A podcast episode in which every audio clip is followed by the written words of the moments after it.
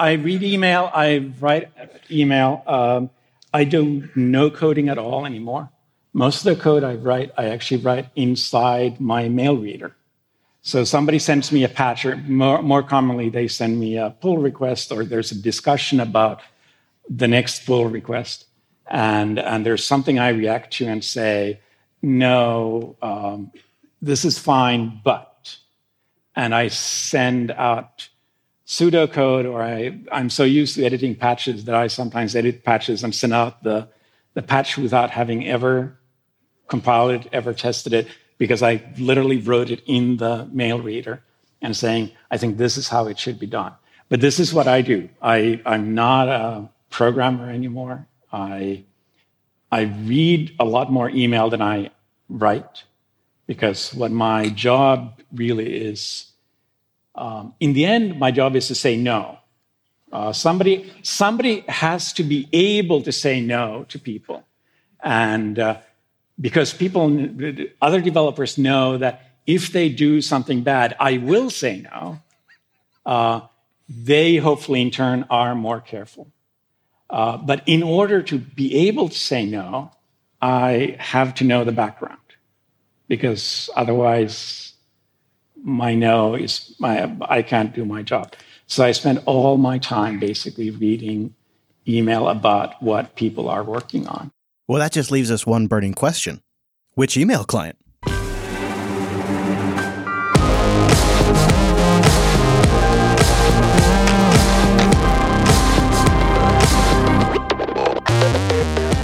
Hello, friends, and welcome into your weekly Linux talk show. My name is Chris. My name is Wes. Hello, Wes. This episode is inspired by our email. We have read emails, tweets, and telegrams, and we'll be doing a whole batch of follow up on topics we've talked about before on the show and give you an update on, on how they're doing. Plus, we'll dig into some well, not exactly community news, but similar community news, and we'll play a few more Linus clips from a recent talk he was at. We have a bunch of good stuff, but before we can really do any of that, we have a little bit of upfront work that has to be done. I gotta say hello to Drew and Cheese. Gentlemen, welcome into the show. Howdy. Hello. Thank you for joining Wes and I. What do you say we give a holler to that virtual lug too? Time appropriate greetings, Mumble Room. Hello. Hello, hello. Hello. Hello. Hello. We are uh, sneaky recording ahead this week. So if anything major has happened that uh, you think it's a little strange we haven't talked about, uh, that's because we're doing a little uh, pre-record while I'm uh, taking a family trip in Bozeman, Montana right now. But don't worry, we'll pick it up next week. We're just not as clairvoyant as we used to be, you know. You know, I should have looked at that crystal ball before we started, but I just I keep forgetting. I put it in the cupboard and I never go in there anymore because I need a crystal ball to tell me to go get the crystal ball. I was in Texas. Now I'm on a trip to Montana, and then I'll be on a trip back to the studio. So when it's all said and done, I think it's like uh, 40, 45 days on the road. It's been a crazy, crazy couple of weeks or many weeks now on the road, but it's almost over. And so we thought we'd do one more record ahead. Most of them have been live, but we thought we'd do one more record ahead so that way I could go do some swimming with the family. I was enjoying this uh, this Linus keynote. He had a conversation with uh, Dirk Hohndel, who is uh, the VP and Chief Open Source Officer at VMware. It's about a 26 minute talk, and I have the whole thing linked in the old show notes if you'd like to listen to the entire thing. But I grabbed two other bits about it that I thought were a little fascinating that maybe we could play and talk about. And one of them was Linus was asked about the possibility of launching a new project. So, in, in Jim's introduction, he pointed out 28 years of Linux 15 years of Git, and he always forgets mentioning eight years of Subsurface. Um, the third most important open source. Third project. most important open source project. I agree. I, I wholeheartedly agree. Um, but isn't it time for a new project? No, no, no, no. I am so done. Uh, I'm very happy with how Git ended up, but I every time Git is mentioned, I want to make it all very, very obvious that I maintained Git for six months and no more. And it's been 15 years. And the real credit goes to Junio Hamano yeah. and, and a lot of other Git developers. Uh, I, I'll take credit for the design. And, and the thing that makes me happy about Git is not that it's, it's taken over the world, it's that we all have self doubt, right? We all think, are we actually any good? And one of the self doubts I had with Linux was it was just a re implementation of Unix, right? Can I do something that isn't just a better version of something else? And, and Git proved that yes, I can. Yes, you can. Uh, and and that to me, having having two projects that made a big splash means that I'm not three projects uh, means that I'm not like this one hit wonder. And that to, makes to those in the audience who don't get the joke, so the third project, Subsurface, is one that I now maintain. So I, I keep trying to talk it up, but it's okay. I thought that was very human. That uh, even even Linus, Yeah, right. The Linus Torvalds. We all have imposter syndrome and doubt our own talents, even when you're, you know, top of the open source world. I never would have thought, yeah, that Linux. You'd think an accomplishment like Linux would be so so clearly a major accomplishment that you wouldn't you wouldn't doubt it, you wouldn't question it. But the human mind, Wes, it finds a way. it's sneaky like that. It'll make you feel bad about anything great you've done. Dumb mind. Right? I wonder if there's a world where, uh, you know, Linux was less popular and Git became his biggest project. I think in some ways, you know, it's touched so many more circles. I mean, yes, Linux runs everywhere and is great. And that's the whole point of this show? But so many people who have no idea about Linux or couldn't care less about Linux, well, they all collaborate on GitHub. There was another bit in here that I never really paid much attention to because there's no real public facing example of it. But were you aware, Wes, that the kernel has secret code names? Secret code names. Yeah. Each release, like a distro. Well, now we got to hear some. A few years ago, you started using code names for the development kernels.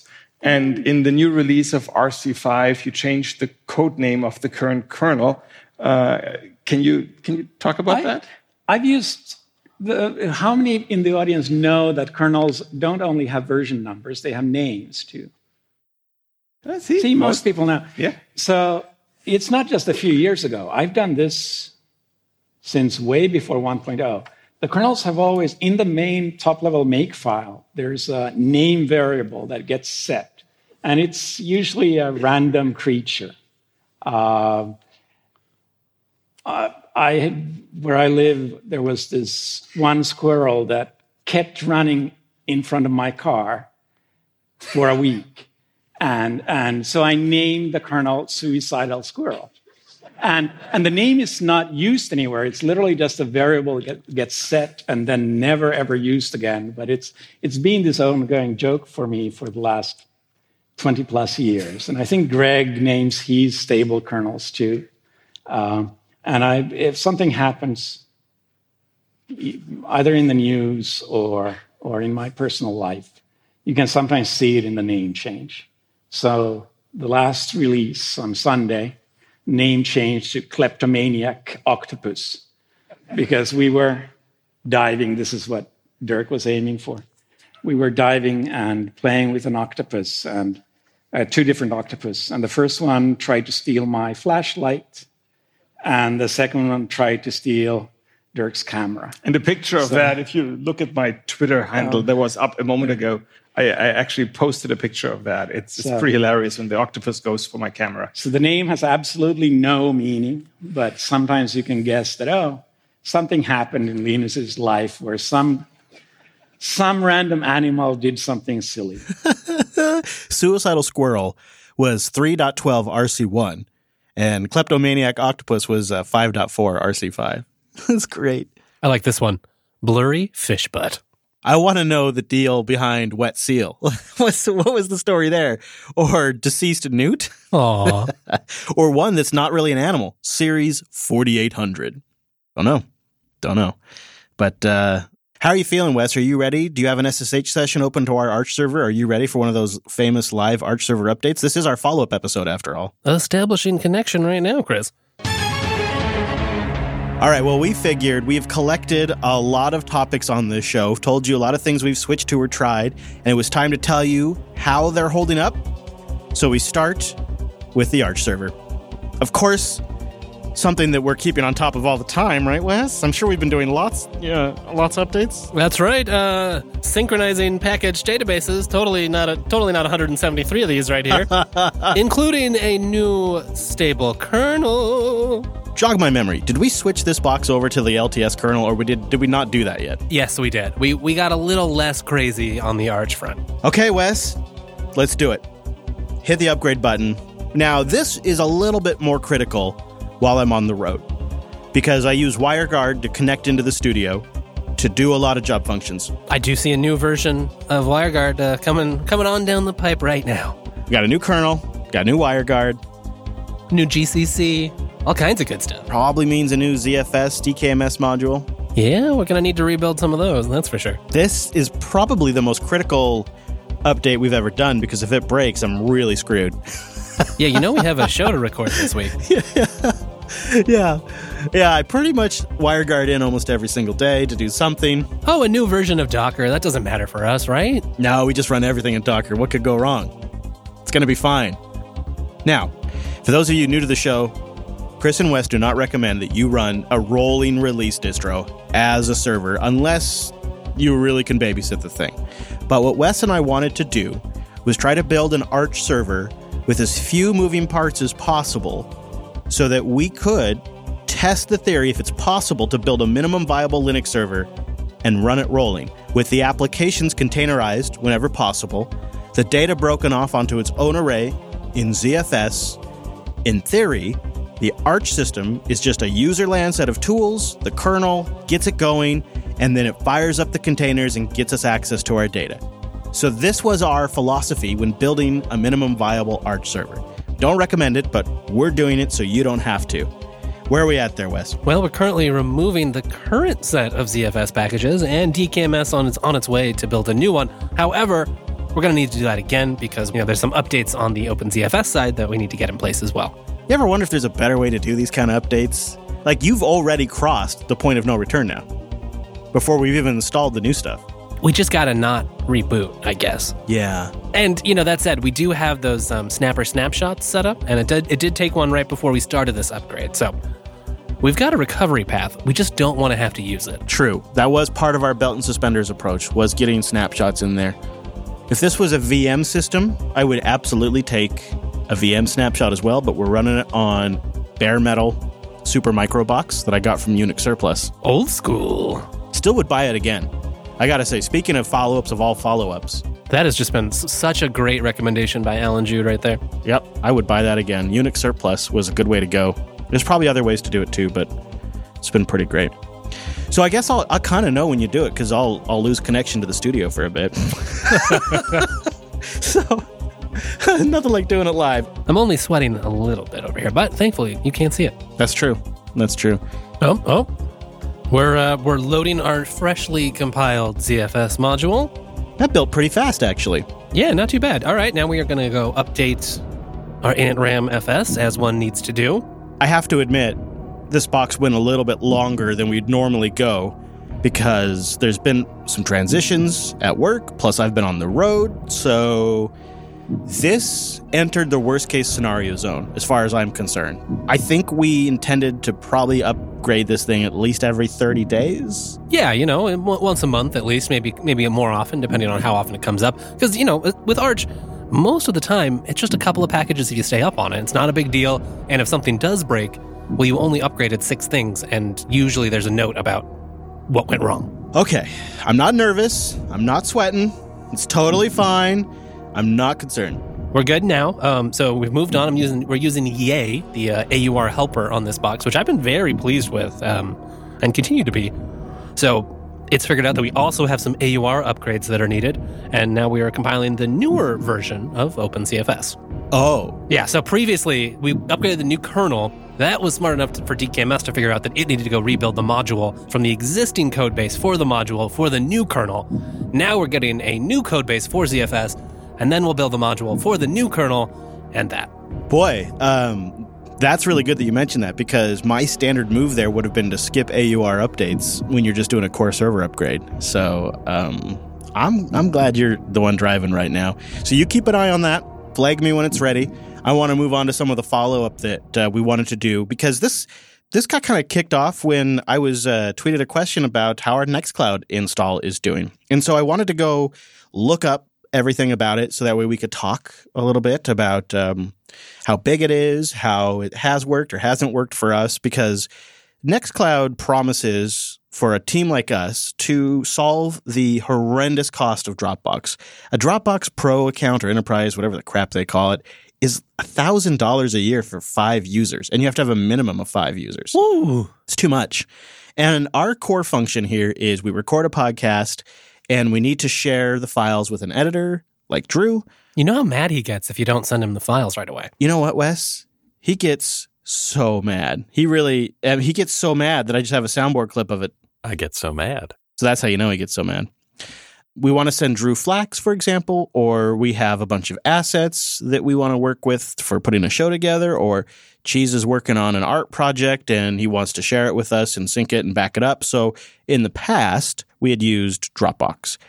The Dropbox advantage would be they manage the server, they manage the storage, and they have a really high speed CDN network. So you get a pretty decent user experience. It works fairly good for transferring large media files, even people that are spread out around the world. And for the most part, other than the cost, you really don't have to even give any thought to the storage. It just grows as you need it. Nextcloud, when you roll it yourself, doesn't have a global CDN, doesn't have anybody managing the storage, and for the most part, it's cheaper until you really start using it a lot, and then it can get pretty expensive. So I want to talk about that too, because it sort of depends on how we have it deployed. And in this case, what we opted to do was deploy Nextcloud on DigitalOcean. And when we made this decision, we experimented with different DigitalOcean data center regions to try to find a somewhat middle ground between transfer rates for folks in Texas versus Savannah versus London versus Seattle versus New York and et cetera, et cetera. Just where we have people spread out, we wanted to stand up instances in different areas in different data center locations and see if they made any noticeable difference in transfer speeds. Well, yes, they do, very much so. So we ended up kind of, I think, splitting the difference. Wes, do you remember what data center? Located in NYC right now. Okay, so we went on the East Coast to help Drew in Savannah and Joe in London. It just kind of made the most sense because folks in Texas still got a decent connection and it was totally serviceable for Wes and I on the West Coast. And now, like right now, when I'm traveling, it's sort of more centralized to where I'm at we solved that one problem. But then we had the problem of storage because one of the problems with past attempts to use Nextcloud was we would just run out of disk. Everybody's working away on the team. They're saving files every single day. Maybe you have it keeping copies of deleted files too, so that takes up space. And it would just grow and grow and grow. We eventually would extinguish local storage and we'd have to come up with all these different solutions. I one time famously almost lost an entire episode of Unfilter because the Nextcloud system started to eat itself. Whew. And I swore off Nextcloud for like a year after that. But this time around, we had couple of advantages. We had an idea of how to solve the storage issue, and we had people on the team that had used Nextcloud. I'll talk about what storage option we went with because it's very unique. But before we get to that, I thought I'd let Cheese chime in on this part because you were there when we were really trying to make the decision about dropping Dropbox and switching to Nextcloud, and you were one of the guys advocating for it. And I'm curious with what over a year now that we've been running it, what your hindsight is on that original discussion and using Nextcloud in production as we have. Overall, it's been a pretty good experience. Um, there has been times where you know syncing all of the things maybe it's not quite as intelligent as Dropbox in some regard. It seemed like it would flood and just saturate the droplet preventing others from accessing or having varied quality uh, with their throughput to the server. But overall, it's been pretty good. My personal Dropbox, at one point I had, you know, like WeeChat and Tmux kind of set up, and then I had um, Tiny RSS for news feeds and just a bunch of random little droplets. And I was able to condense majority of that into Nextcloud. So there's a news uh, application that you can add on. Uh, it's been great for me. The companion app for the Android device for the news uh, app is great. You use the Notes app, which also you can preview in Markdown. I don't know what we're up to now with the with the JB because the amount of storage that we have there, but I'm spending ten bucks a month. So a five dollar droplet and uh, excuse me, a ten dollar droplet, fifteen dollars a month, a ten dollar droplet and 50 gigs of uh, volume storage. The use of Nextcloud uh, for yourself and a significant other is really great because as you go on, you've have, you got documents, you know, just all kinds of things for vehicle purchases or or insurance stuff. There's just so many places where you both want access to something. And a lot of it is confidential. And I'm not super confident storing that stuff in any cloud service that's on somebody else's service. So being able to run Nextcloud on your LAN or on a droplet that you have root access to is it's a huge feature of it. And I wasn't sure if it would go from that scenario to a team scenario. But Drew, you're also a Nextcloud guy and you are advocating for us to give it a shot. I'm curious what you think now, a year plus into using it, and from a perspective of somebody who's often looking to get files from the various hosts that are spread around the world. You're looking at it maybe in a bit more of a day to day production scenario than I am, where I just drop files on there. For you, it makes a big difference in your day. So, what I like about it, which is not necessarily uh, unique to Nextcloud per se, but I really like the permission systems and being able to hand a URL to like a contractor or a guest and have it just be a Dropbox for them to upload files without actually giving them access to read anything in the system. I love that feature. I can get stuff from people without actually creating an account or having to do any kind of complicated stuff. It's literally just drop the file on the browser, you're done. And being able to do specific syncs, like specific folders uh, where I don't have to pull down everything, to me is great especially given that with Dropbox, you have to default to sync all, and then you have to go in and unselect everything. Whereas with Nextcloud, you can take the opposite approach, and I just sync specific folders, which is great for me because it significantly limits the amount of stuff that I have to actually pull down. Because, like, I don't need Cheese's design folder on my local computer. Uh, I don't need half the stuff in our team share. I really just need these raw audio files. And so that's what I sync. So the ability to really narrow it down and have that much more control over what we're doing versus how I felt Dropbox was, it's to me, it's a significant improvement. Yeah, I, I like your point about it's much safer and simpler to just loop in a contractor or a new team member and just set them up an account and get them going. Uh, with Dropbox, it would be a license and it would be a significant cost. I have found myself in the past creating a contractor account that I pay one license for, and then I just change the password when I share it with different people. I'm sure that's probably not the way Dropbox wants me doing it. you know, I don't think that's the way anyone wants you to do it. No, I don't even like it. So that's one of the things I've definitely liked about switching to Nextcloud. So right now, as we record, our monthly run cost for 161 gigabytes of data in the cloud and the droplet that runs it is $305 a month, which obviously is quite a bit. I'm not happy with that, to tell you the truth, because one of the things we wanted to do was lower the cost by switching from Dropbox. And uh, any of the, any of you who are doing the quick math on three hundred and five dollars a month is quickly coming to the realization that we're paying significantly more than thousand dollars a year for this storage. But it does bring a lot of other perks and benefits. One of which, of course, is that we're hosting it ourselves.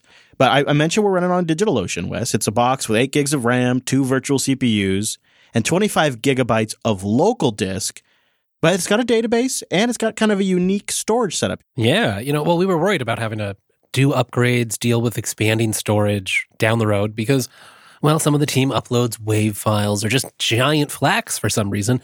And, you know, that stuff eats up disk space really fast. And pretty much always from production standpoint, if you can leave the original sources around for a while, that's just the better option. You might need them again down the road.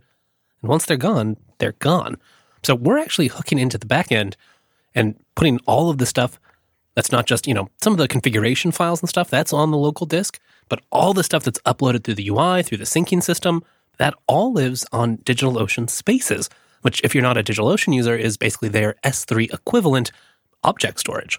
Now, did we essentially use Nextcloud's support for S3 storage to use spaces? Is this some sort of hack? What, happened? How, how did this, how is this possible? Yeah, so you can go into the Nextcloud configuration, um, and they've got a storage configuration, and yeah, they support um, basically, you know, anytime it's going to do some file operations on the back end instead of writing it to the disk.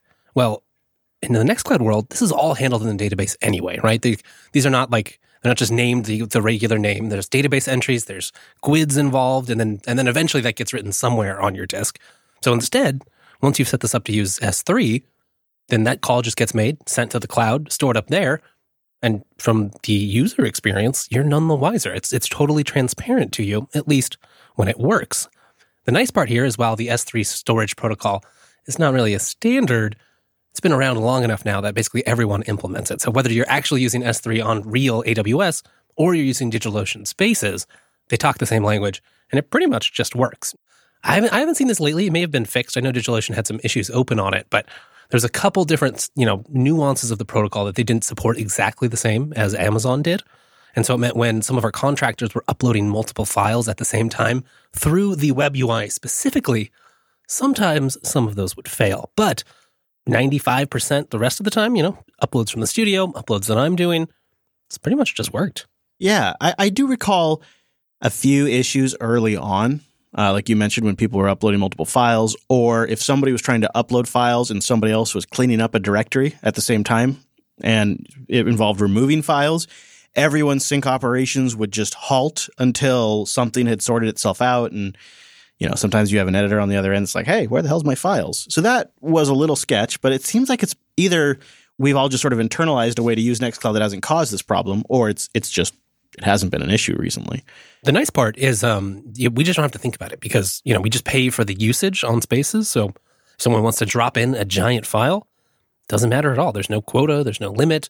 It pretty much just works, and you still actually have access behind the scenes to the system. So you can go ask in the Nextcloud database and go find out what the the long random string name of the file that you want is, and then you can access it directly in Spaces too and take advantage of their CDN system if you want to.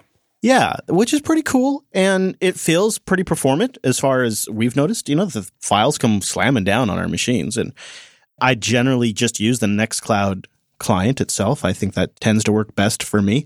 But something else that is nice is the web UI can be somewhat customized. So we had some fun with it and we have some branding on the main login page and all the kind of little thing. We have a, you know, we have ourselves its, own domain name that we all have memorized and all of that stuff. So there's other niceties that you just don't get with Dropbox.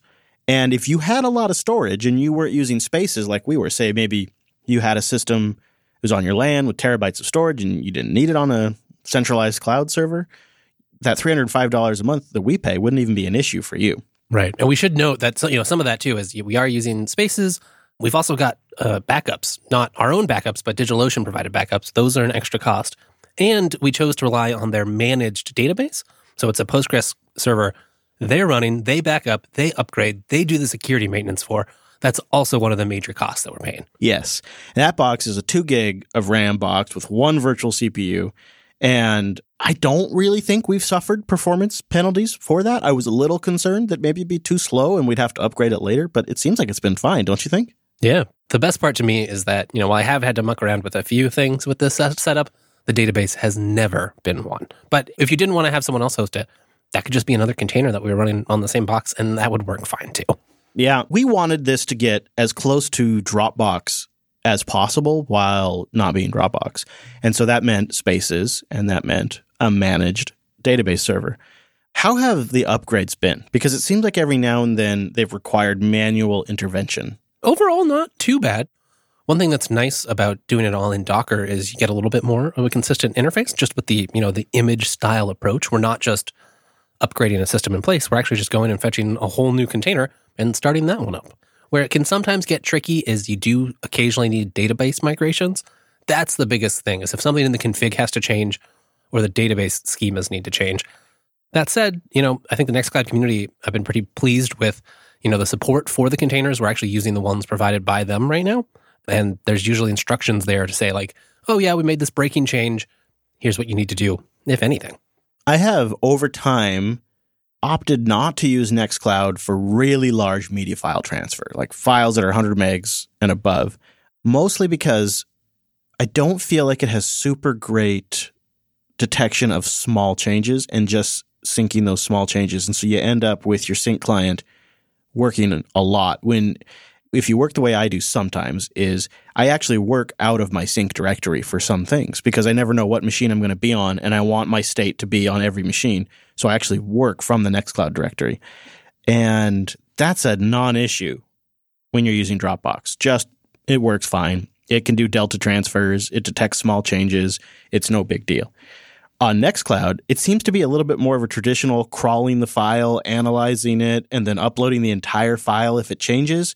And that puts a bit of a strain on a box if you're maybe working in that folder all day. You know, I think syncing in general has probably been our biggest complaint. Not that it's bad, not that it doesn't work. And I think it would work really well if we had smaller files. You know, if we were just managing some text files, stuff like that, small JSON blobs we were sharing around. But with the big media files, and then especially in diverse geographic locations, everyone uploading at the same time. I know I've been pretty annoyed in the studio sometimes where you know, Cheese was just finishing up some design work. He's got a cool new design that he's uploading to the server, or maybe he's uploading a new, um, you know, a new graphic for the live stream, which are always awesome. Thank you, Cheese. But for whatever reason, the Nextcloud client here insists on downloading those changes first before it will even start thinking about pushing up the files I'm trying to send to Drew. And that's just, that's not the behavior I want. Yeah. So what I opted to do for that kind of stuff is use something else. And I didn't want to get sucked back into the Dropbox situation. I decided to double down again on SyncThing, something I've tried in the past when it was brand new. Oh, we've talked about that on JB for years. Mm-hmm. And in the past with SyncThing, I'd have two things happen that eventually would just drive me nuts and I'd quit using it. Number one was I wouldn't be able to discover my other SyncThing nodes, even if I was on the same LAN. And I just found that so frustrating because there's not really a way in SyncThing to say, oh, maybe there is at the, at the configuration file, but in the web UI, there's not really a way to say, sync to this IP, right? You sync to a machine ID, which looks like a Bitcoin address. It's, you know, it's not like 192.168.0.5 and now it's syncing. It's a big old hash. And so when it quits discovering it after that, it's like you got no recourse. And so that would drive me crazy. And I would, I would just, I would quit using it. And then the other thing that was just unforgivable for me was say it was just going along, doing its little sync thing, maybe for a few months, just syncing right along. And then it would just stop. And then it would never connect back up and it would never sync. And I wouldn't know that was happening because there was no immediate error messages. And my machines just would fall out of sync. And it, that just drove me nuts. Now, keep in mind, this is a couple of years ago. This is like when BitTorrent Sync was still a thing. And I kind of hit the pause button and said, I'm going to come back and visit SyncThing in a couple of years and see how it's doing. And boy, am I glad that I did because am I just using the hell out of it now? I use SyncThing more and more because the beautiful, beautiful thing about SyncThing is it's peer to peer, no cloud service at all. So your storage is whatever you got in disk space on your machine. So if you've got machines with terabytes of storage, then you've got terabytes of syncing. The other thing I absolutely love about it is it essentially creates a network file system for me that doesn't require any fancy VPN or crazy ass file system. In fact, it can be across multiple OSs using multiple different file systems. And they just sync because with SyncThing, you can sync any folder, much like you can with the Nextcloud client if you set it up right, but not like Dropbox, where Dropbox only syncs the Dropbox folder, right? SyncThing syncs anything. It has its own little world, yeah. Yeah.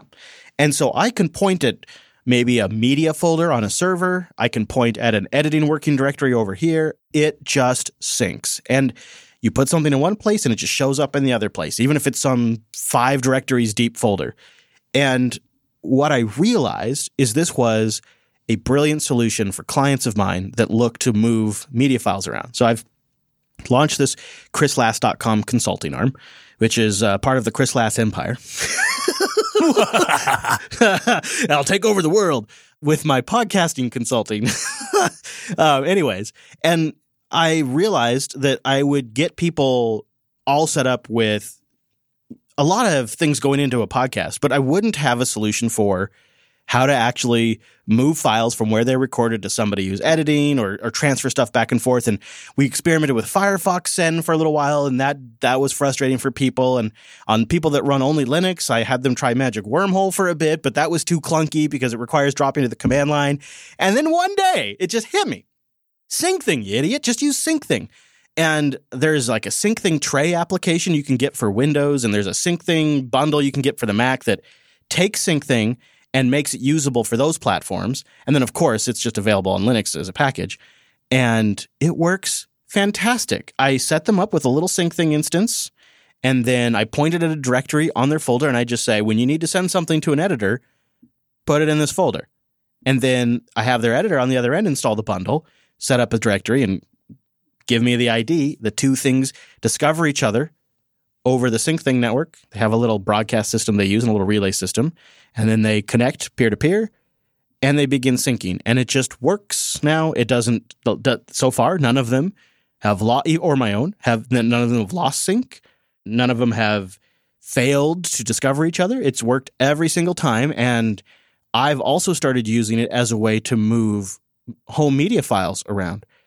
I've got a Blu-ray player at the studio, or I've got uh, a DVD or something that I've ripped to my hard drive and I've made a big old fat MKV out of it, like I do, and I want to get that to the RV. Well, the RV has a super slow connection. It's on MiFi, and I don't want to sneaker net it because that's a pain in the butt to hook up a drive, copy it over, and then you get home and get to my Raspberry Pi and plug it in, and then SSH in and copy the file to this. Just who's got time for that? Nobody. I just point SyncThing at the TV or movie folders that I want to have currently at the RV. Like right now, I I've recently got into the television show Alone. Have you heard of this? No. You should watch Alone because they film a lot of it in the Pacific Northwest. So it's pretty great. Oh. It's like 10 contestants go out to Vancouver Island and have no contact with society, have no assistance except for the 10 things they can bring in their bag. And then whoever lasts the longest wins $500,000. it's silly, but it's a lot of fun, and I watch it with the family. And I just decided, you know, why why sit here and move these files all around when I could just sync them using SyncThing, and uh, been able to just set that up, point it at my Raspberry Pi, and it just goes. And when a new episode comes out, and I have it in the folder on my server, it just over time, as you know, as however long it takes, trickles down to the RV and SyncThing is pretty good about um, not abusing your bandwidth, about noticing if there's other things going on and sort of scaling back. So I don't even really notice a hit. I, I maybe every now and then have gone in and paused SyncThing for a bit. So that way I have just a little bit more of the kilobits. But um, it works pretty well. All right, Wes, it's time to check in on that Arch server upgrade. How's it doing over there? Kernel's upgraded. DKMS has been rebuilt. So we're ready to reboot. Yeah, that's reboot time. All right, ping is going and reboot is away. So, Wes, if you were going to set yourself up a home server, like an actual home server, do you think you'd uh, do you think you'd go with something as complicated as we've done here? Would you go with Arch? Would you go with Nextcloud? What would you do? Ooh, good question. You know, um, honestly, I've been pretty impressed. The Arch system has really not been as painful as I thought that it might when we first discussed this kind of crazy plan. Keeping things simple, not overloading the system, and mostly just running everything containerized, that has helped a lot. I would be tempted now that it's um, post 2004. I honestly, I'd be very tempted for my personal stuff if I didn't need any customization or if I wasn't trying to do something really fancy in the Arch setup, you know, where the, the minimalism and simplicity helped, I would probably just install 2004. Just especially because the ZFS stuff is taken care of for you. Arch has been the best besides Ubuntu, I think, for us by far in that respect, but you just can't beat Canonical building it for you. Yeah. And I think the math has changed here a little bit. In the past, Arch was how we got access to the most recent, freshest packages. You know, and you and I doing this show and just kind of being the guys we are, that's what we like. We like getting that. We like getting the latest software. Give me the beta, whatever you translated to Rust, I just want to run it. but do you really need that anymore? Is that really how you need to get software? I mean, with everything either in a container or in a Flatpak or a snap, like, do you really need to be running a rolling distro to get the latest software? That's kind of one of the things I think we're also trying to test out here is is there still a benefit to it? I think it depends too on how high touch a system is. And this server is sort of in the middle. There's some weeks where we're, we're doing stuff, we're setting up a, a project that we're playing with. And I'm kind of glad that it's Arch because it's so simple. We understand the system because there's not a bunch of stuff configured in the background that we didn't set up. But the flip side of that is if it's just a box that you leave in the corner, you set it up once, you never want to touch it again. Well, that's not where Arch shines. Yeah, very true. All right. Well, while you're doing that, because uh, I know it's going to take a minute, let's sneak in a little housekeeping. I don't have a whole bunch to update everybody on on the housekeeping, but I want to give a plug for the old self-hosted podcast. Check it out at selfhosted.show. I say old now because we've officially crossed the 20 episodes mark. Thank you, thank you. And episode 22, slow cooked servers. I give everyone an update on how my uh, Raspberry Pi servers are doing in the intense Texas heat. I will tell you now that uh, yesterday my server booth was up to 104 degrees Fahrenheit where those Raspberry Pis are sitting. Oh, man. So I talk about what's going on there, what I'm doing to mitigate that, and what I think is going to fail first. And how I monitor all of this is covered in self-hosted.show slash 22.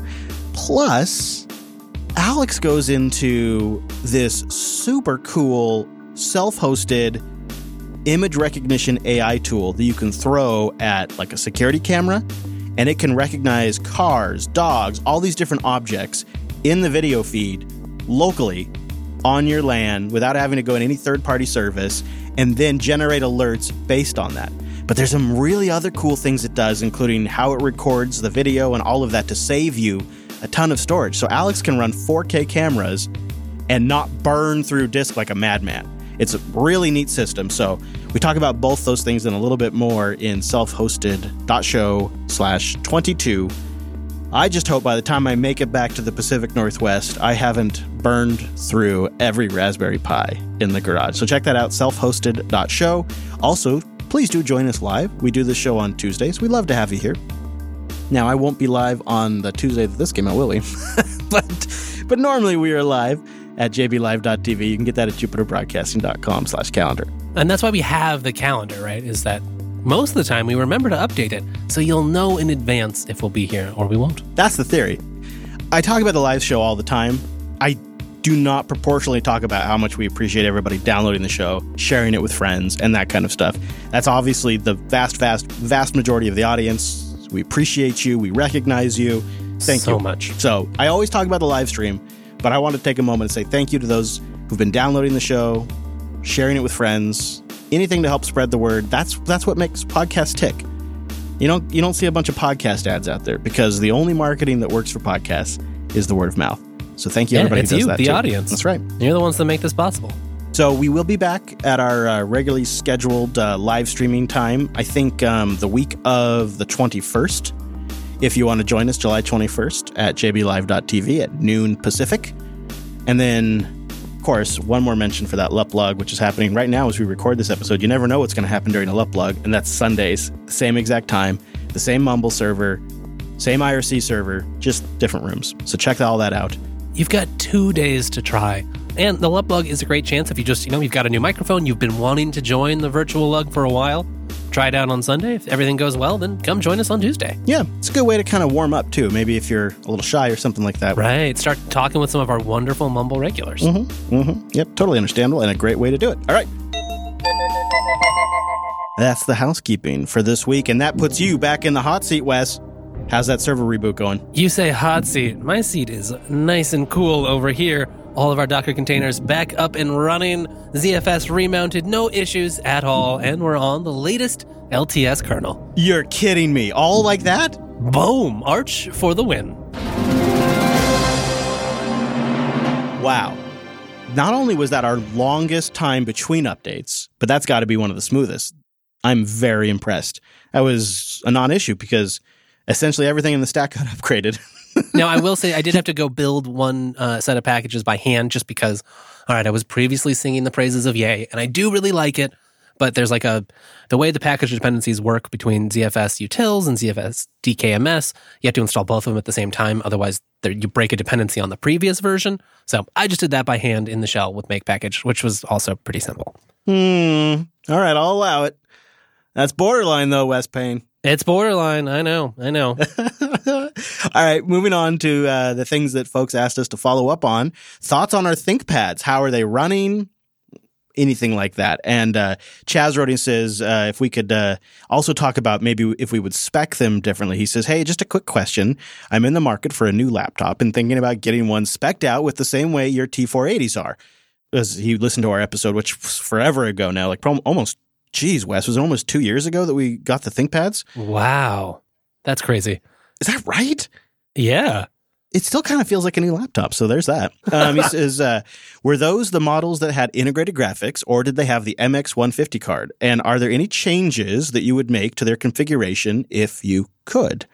Answering the graphics question, they are the Intel integrated graphics. We did that on purpose to just keep things very simple because these were work machines. I will say though that you know those integrated graphics, the modern ones, really not too bad of a slouch. Like I'm not playing a ton of games, but 3D shooters, all kinds of stuff on there, that worked surprisingly fine. I mean, okay, I turned down some of the graphics settings, but it was playable without a problem. And then I forgot I'd ever turned those down, so I was pretty impressed. On how are they running? Now, there's not really much to say here. They just run. Uh, they run great. What a great Linux machine, really. I would absolutely f- fully recommend them. Now, I'm curious, Wes. Would you change the screen and go from 1080p to 4K in 2020? Ooh, that's a good question. You know, the screen is one of the, mm, let's call it limiting factors on these bad boys. And you recently spent a little time with the new XPS 13, which has incredible screen, just amazing. Yeah, I would like a better screen. It's not so bad, especially, you know, you're going to put it on a dock. You've already got, you know, monitors on your desk or whatever. And it's fine. It works on the plane. It works at a coffee shop. Like you can read it. I would want a nicer screen though. Yeah, probably. Mm-hmm.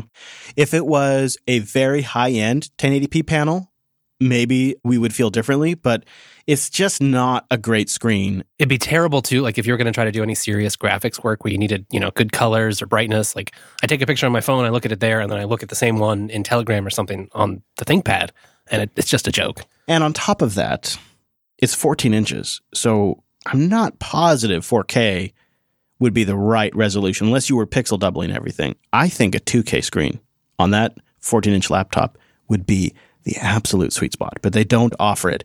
So, in light of the fact that it's kind of a crappy 1080p panel or a nice 4K panel, at this point, I'd go with the 4K panel. I don't think I would have a year ago, but I think I would now. One thing I wouldn't change keep that 32 gigs of RAM. It, maybe it's not essential, but it's just it's just been so nice, especially when you know you're doing serious work. You've got a lot of stuff going on in the system, or you're just trying to run a bunch of virtual machines. Or you're like Wes and you just run out of RAM for a week and your whole OS is in RAM and everything you do is in RAM. It really enables my bad behavior. It's great. there is a niggling issue still, which is shameful that it hasn't been fixed fully, with how the 480 handles thermal throttling under Linux. And it's an unfortunate issue because if you fix it with the workarounds, the laptop runs noticeably warmer and the fans run more often and it becomes annoying. But if you don't fix it, you're robbed of performance. You got two bad options when it comes to the T480 and thermal throttling. I don't know if with later revisions that's been solved, but I can tell you that the firmware updates that we were told would solve it did not solve it. And we can test it. We can we can verifiably prove it. I'm trying to remember what we did semi recently, Wes. You remember that encoding trick we did where like the 2015 MacBook kicked butt at first of our on our T480s, just like shamed it on an encoding test. Oh yeah. And it came down to the thermal throttling on the T480 was kicking in too aggressively and reducing the overall speed. And so that older MacBook, until it heated up, was winning. And then once the MacBook started heating up, once they were both throttling, right? Yeah, the super aggressive throttling kicked in on the MacBook, and then the T480 pulled ahead. But meanwhile, the XPS 13 never missed a beat. It remained consistently performant in our test. That was unfortunate because, you know, here we are, like a couple of jerks with our T480s, and they're getting stomped by a MacBook. from 2015. Embarrassing. yeah. Um, so there are fixes out there, and that encoding test we did was after my firmware fix was installed, and I was still disappointed with the arrangement they'd came to. And I don't know if they were just adjusting things and maybe it'll get better, but Yeah, the firmware's been kind of kind of annoying in general. You know, there's also we ran into um, issues with the Thunderbolt controller where you had to do an upgrade, otherwise it might eventually break your system. The the nice part about that is that uh, you know it works splendidly with uh, FWUPD. That's true. Good point. It does. It's really easy to get the firmware updates. So Drew, you ended up with one of these T480s, and I think you got the same unit, didn't you? Did I? Because you came on a little bit after Wes and I, and I don't remember if you got the same exact model or not. Yeah, I've got the Core i7 uh, T480, and it's been a pretty good machine for me. I do have a couple of small things that I have noticed about it. With the thermal throttling, I've noticed that it has been better when I've been doing pro audio work than it had been in the past, but it's still not great. Like I've I've always been a little suspicious of putting something so hot as an i7 in a laptop, and this has been kind of proving me right. Now, one thing that I did do that helped immensely is I replaced all of the thermal paste on the CPU in the ThinkPad itself with some higher quality thermal paste, and that did improve things quite a bit. And that was even before the firmware fix came out. Oh, That might be why I'm having a little bit better luck than you are with my thermal throttling fix is just they use cheap paste in the uh, stock configuration. Now, the biggest problem that I have is I can't have the laptop in the booth with me while I'm recording because even when it's running at its lowest possible heat and everything else, the fan is still too loud for me as a pro audio engineer. It just annoys me to no end how loud that fan is at idle.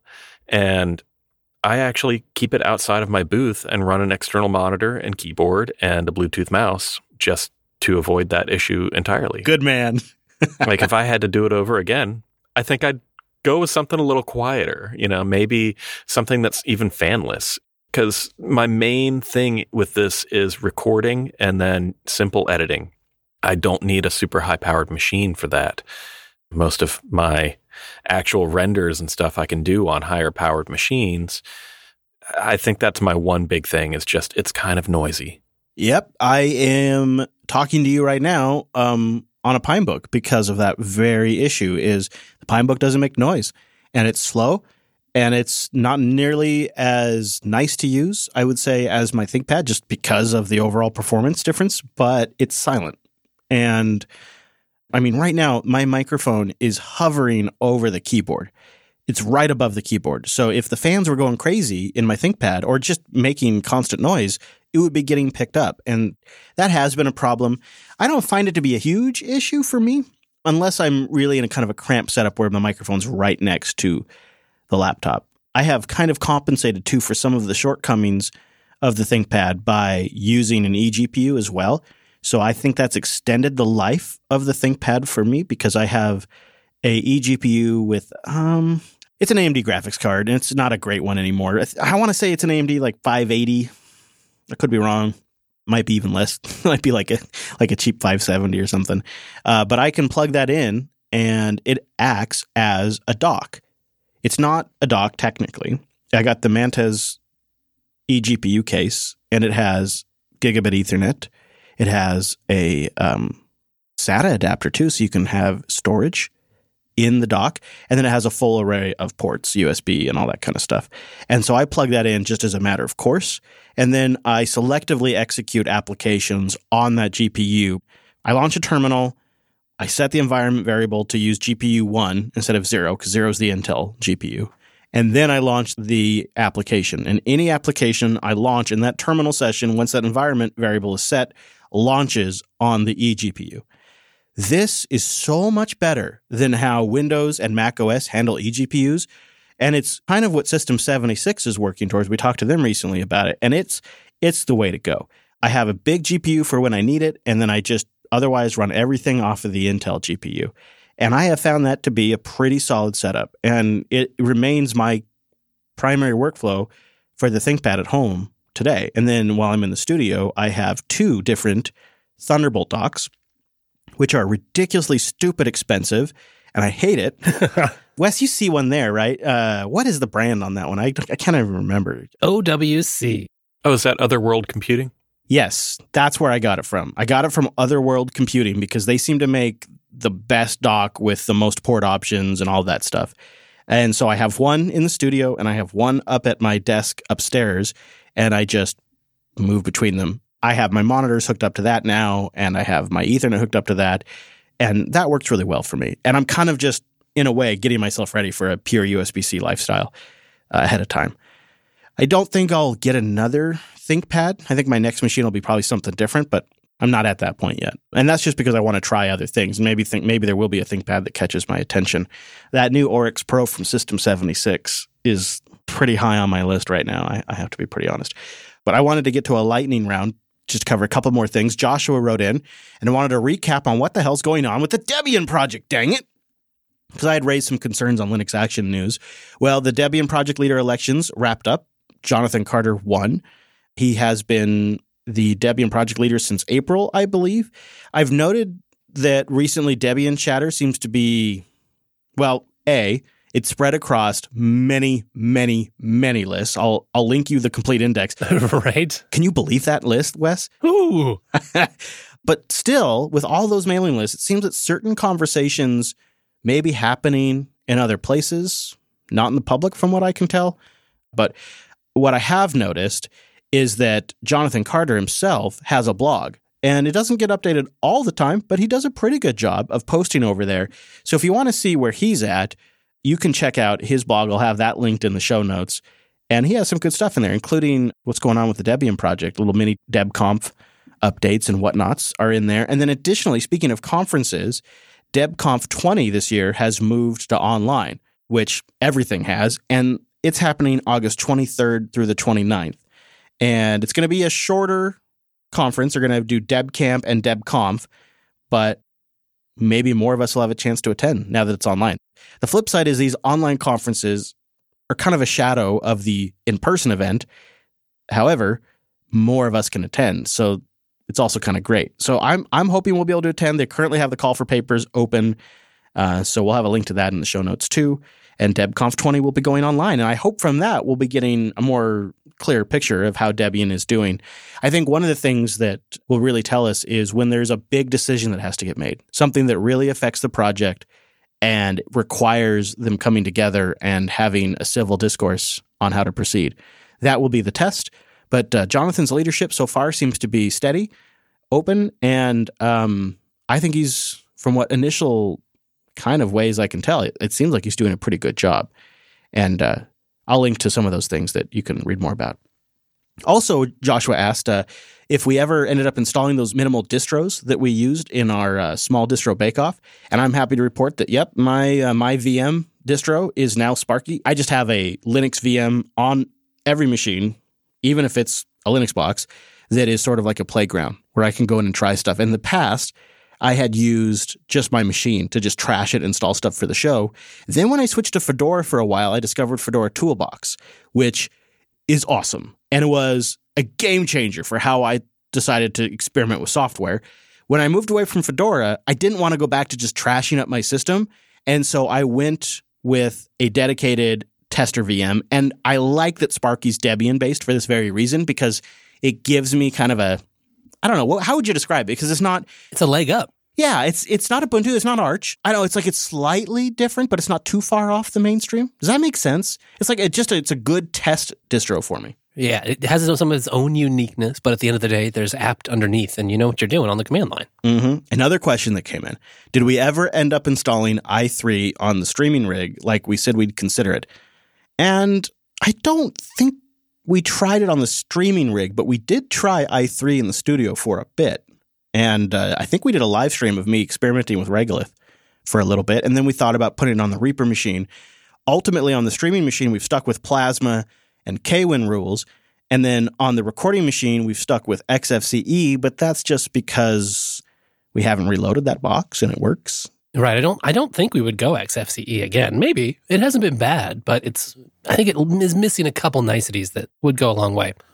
I would be very curious to see how that new pop shell did on the recording machine because we've got a lot of tiled windows, but some of the applications we use, especially like software to control a mixer, sort of random apps like that, well, they don't always play nice. They've got weird floated windows. They don't perfectly fit with a tiling thing.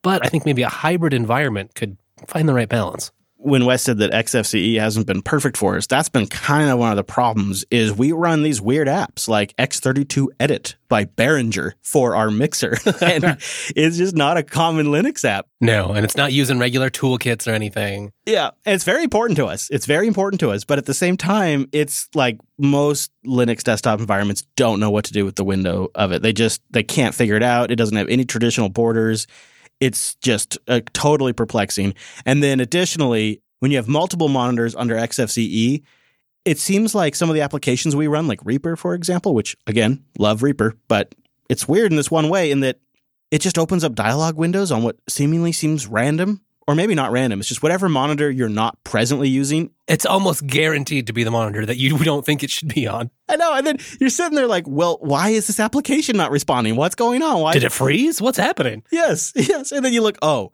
oh, there's a yes no dialogue on another screen somewhere. And that's where XFCE hasn't been ideal. And we kind of speculated that i3 might be better, but uh, we don't know yet. And we will have a link to the i3 live stream in the show notes. As always, if you'd like to catch that, if you missed it before.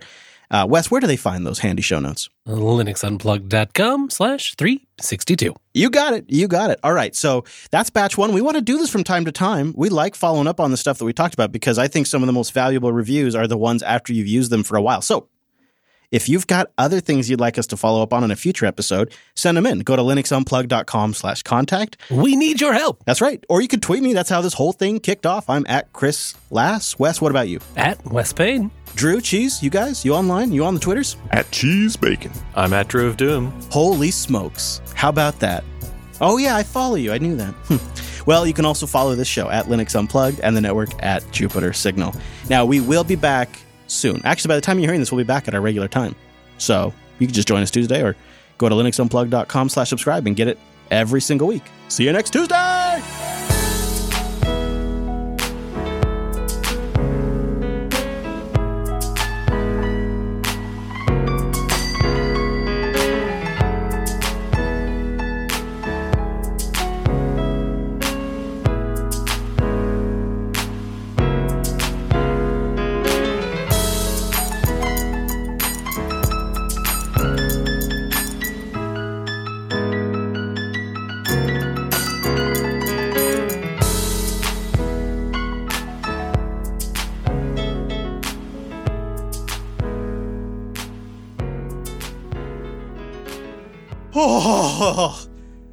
Out during the music and turn on the AC again because this place I'm at doesn't run on the weekends.